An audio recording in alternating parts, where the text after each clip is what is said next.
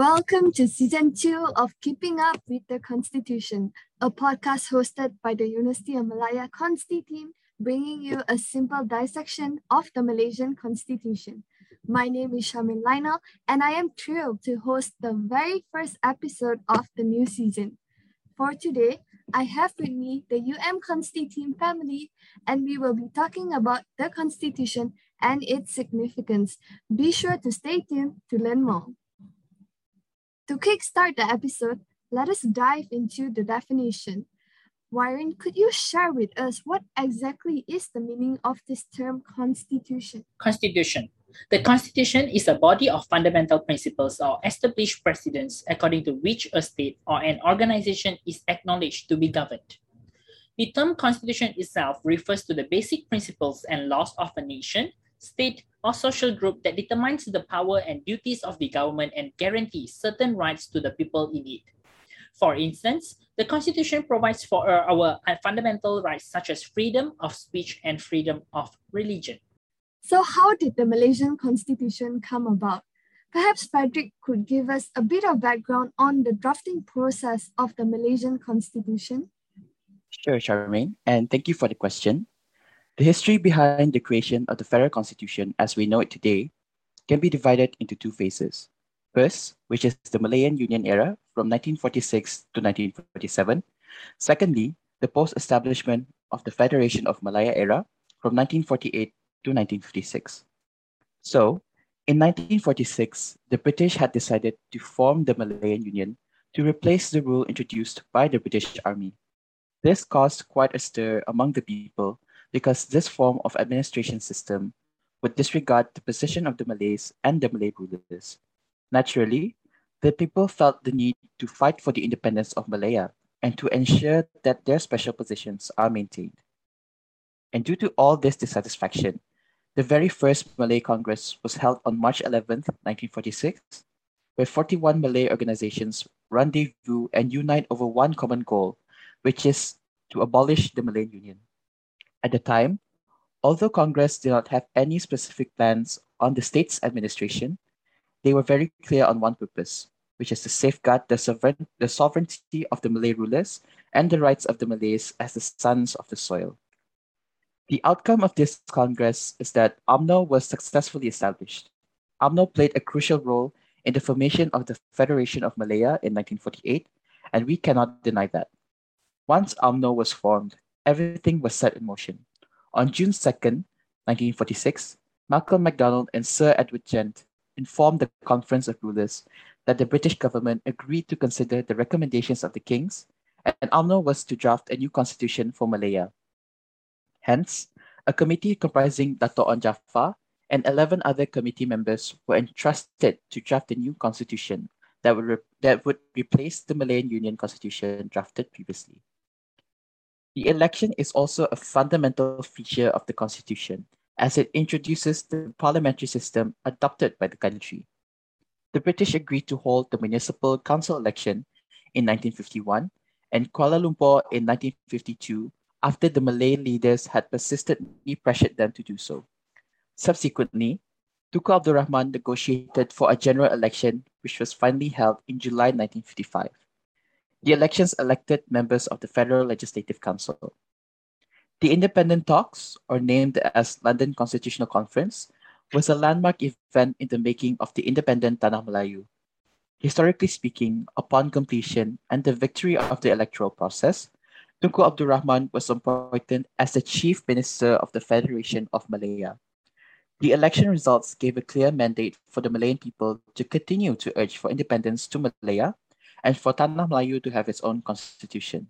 The London Constitutional Conference established a constitutional commission consisting of academics and professionals. And that concludes the background of how the Malaysian constitution was drafted. Thanks, Frederick, for that.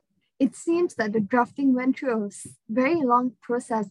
And also, looking at the diversity of the Reid Commission, Jason, can you enlighten us on how long did it actually take for the Constitution to be drafted? Great question. Thank you, Charmaine. So, as we heard just now, Frederick mentioned how the Constitutional Commission was established And I would like to continue on that the commission was a pretty diverse group of people gathered together to draft our new constitution. Lord Reid, the commission chairman, was a politician, judge, and the Solicitor General of Scotland. Sir William McKell was the former Governor General of Australia. Justice B. Malik was a former Chief Justice of the Allahabad High Court in India. Justice Abdul Hamid was a Pakistan High Court judge. And finally, Sir Ivor Jennings was a former Queen's Counsel and Cambridge University Vice Chancellor. They were chosen instead of representatives hailing from Malaya because the alliance proposed an independent commission to review the existing constitution, the 1948 Federation of Malaya Agreement, and that they preferred a non-Malayan commission as it is deemed to be more in a more impartial position. Despite coming from different countries, the five men had one thing in common. Their legal training and experience were in con- Commonwealth parliamentary traditions and constitution, derived largely from English constitutionalism. Likewise, even with such a diverse commission, they still managed to complete the new draft for the commission in a reasonably short time of 15 months. The commission started work in Malaya back in June 1956 and completed its first report in December 1956. At the time, the Constitutional Commission received 131 memoranda submitted by political parties organizations, and the public. Then, in February 1957, the Commission announced the first draft of the Constitution, and after extensive discussions with the Working Committee, the second draft was subsequently presented and passed through the British Council. Shortly after, it was brought back to Tanah Melayu and finally approved by the Federal Legislative Council on August 27, 1957. So in short, even with such a diverse commission, they only took around 15 months to finish the drafting of our constitution. Coming from that, we often hear the phrase, the constitution is supreme. Even our tagline is, the constitution is supreme and the parliament is not.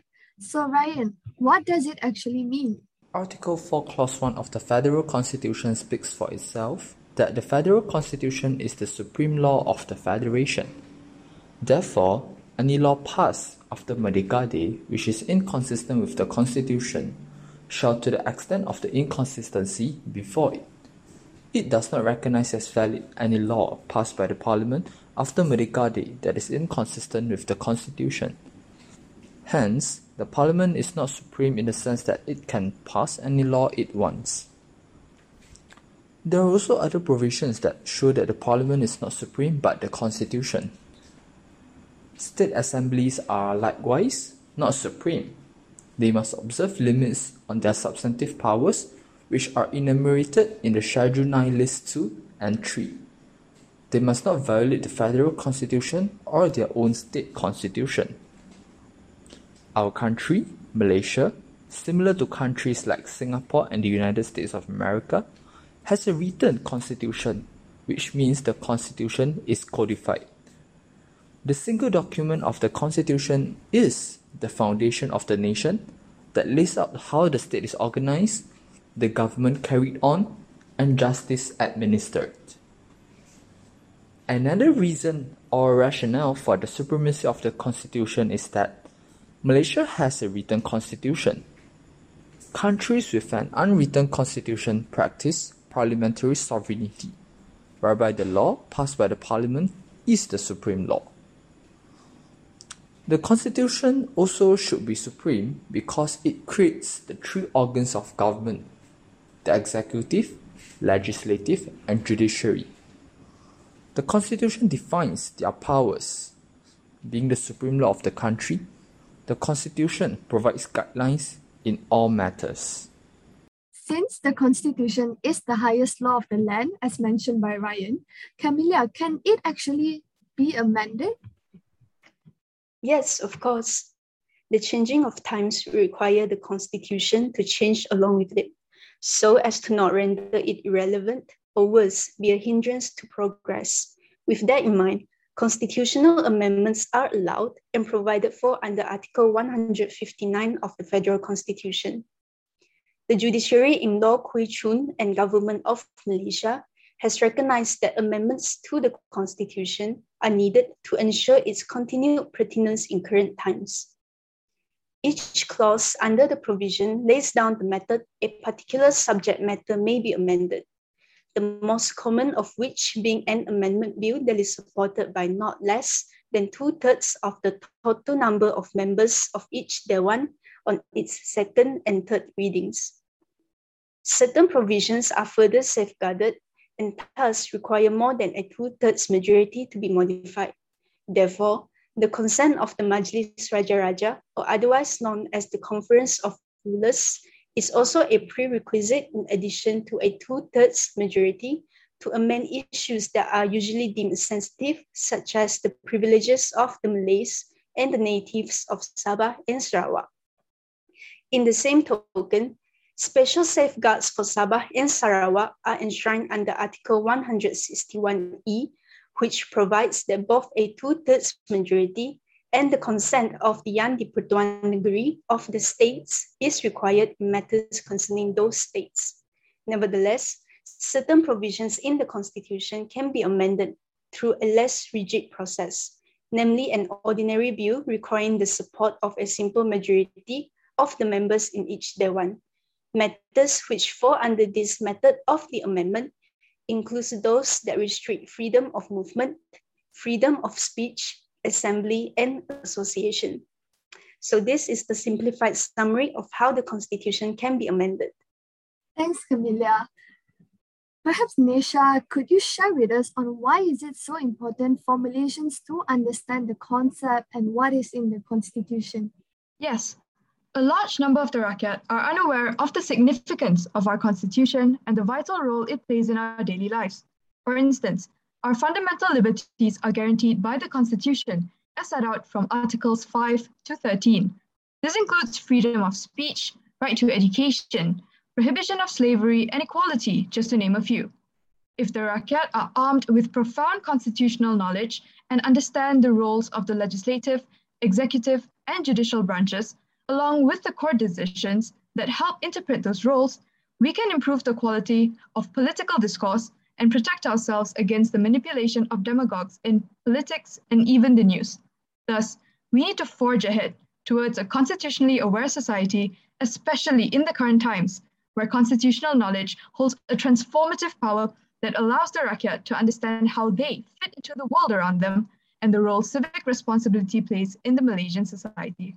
As pointed out earlier by Nisha, one of its importance is that it protects our basic human rights. How exactly does it do that, Ashley? Thank you for posing the question, Charmaine. So at the outset, I must bring up a personal observation that many are actually not aware that our basic human rights are indeed safeguarded by the Constitution, especially those with no legal background. But the truth is that this one monumental document covers a laundry list of our basic rights, and this is depicted in Part 2 of the Federal Constitution from Articles 5 to 13.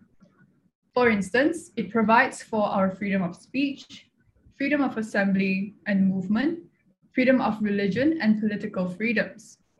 So, in this segment of the episode, I will mainly focus on two basic rights the freedom of speech and the freedom of assembly. In relation to the freedom of speech, it is expressly laid down in Article 10, Clause 1, Paragraph A of the Federal Constitution that every citizen is entitled to the right to freedom of speech. Even legal entities, such as companies and corporations established under Malaysian law, are protected under this provision. However, it doesn't extend to foreigners residing in the country, Nevertheless, citizens such as you and I are entitled to this basic right. Next, transitioning to the second right, I will briefly touch on the freedom of assembly. This is provided under Article 10, Clause 1, Paragraph B of the Federal Constitution, and it states that all citizens have the right to assemble peaceably and without arms. So it's notable that this right does have its parameters. This is because the parliament is empowered to impose restrictions on two bases. First, national security, and second, public order. And in status quo, there are actually a number of legislations that had already been enacted based on the two premises mentioned. For instance, we have the Peaceful Assembly Act 2012. The government at the time expressed that this legislation was enacted in the interest of public order and security. In fact, there are other legislations and statutes that are relevant to our freedom of assembly, but due to time constraints, I'm unable to go into the details of each statute.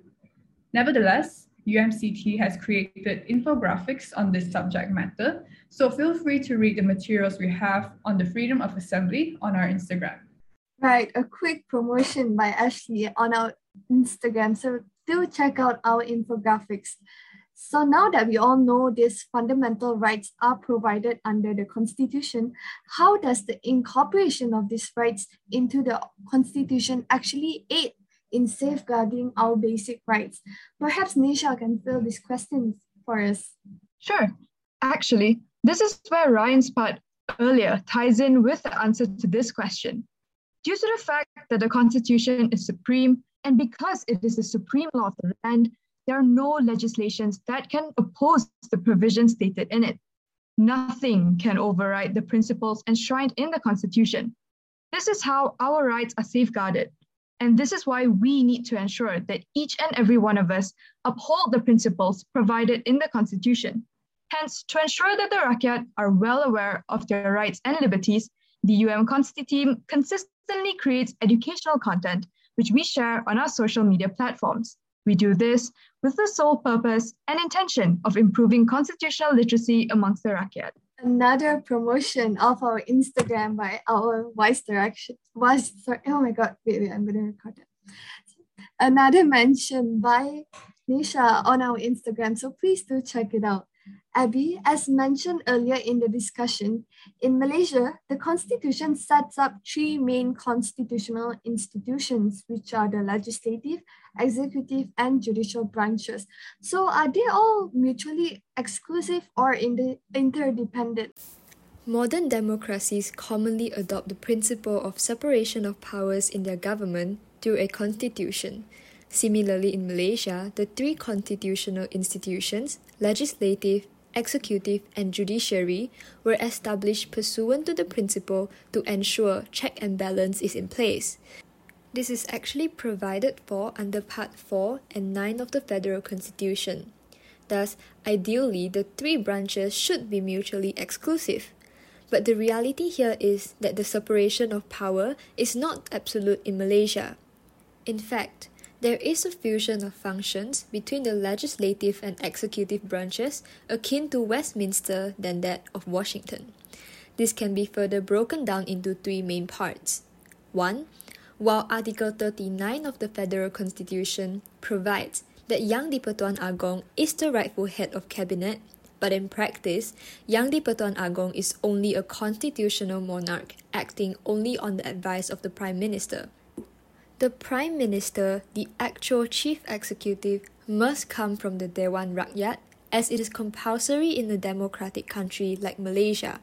Further, the cabinet is appointed by the Prime Minister and usually drawn from members of the Parliament. There is no clear distinction between powers conferred to legislature and executive. 3. The Parliament comprises the Yang di-Pertuan Agong as a symbolic role and two majlis, namely Dewan Rakyat and Dewan Negara, also known as Senates as defined under Article 44 of the Federal Constitution. Since the Agong must follow the advice of the Cabinet, the Senate effectively becomes the device of the executive. Nonetheless, the judicial branch remains independent to date. This is provided for under Part 9 of the Federal Constitution that attempts to prevent control and influence from the legislature and executive. Contempt of court is also contemplated in Article 126 of the Constitution, which provides that courts have the power to punish for contempt of any person who interferes with the administration of justice or challenges the integrity or independence of the courts. In short, all three branches of the constitutional institutions should be mutually exclusive in theory, but in practice, such separation is not absolute and therefore the branches are interdependent only to some extent. With that, we have reached the end of our episode. Thanks for tuning in. We hope you enjoyed our simple dissection of the Constitution and its significance. If you wish to learn more about the Constitution, the UN Consti team has covered them in great detail in the first season of Keeping Up with the Constitution. To catch UM Consti team's latest activities, do follow us on Instagram, Twitter, and Facebook at UM Consti team. Thank you and do stick around for the next episode.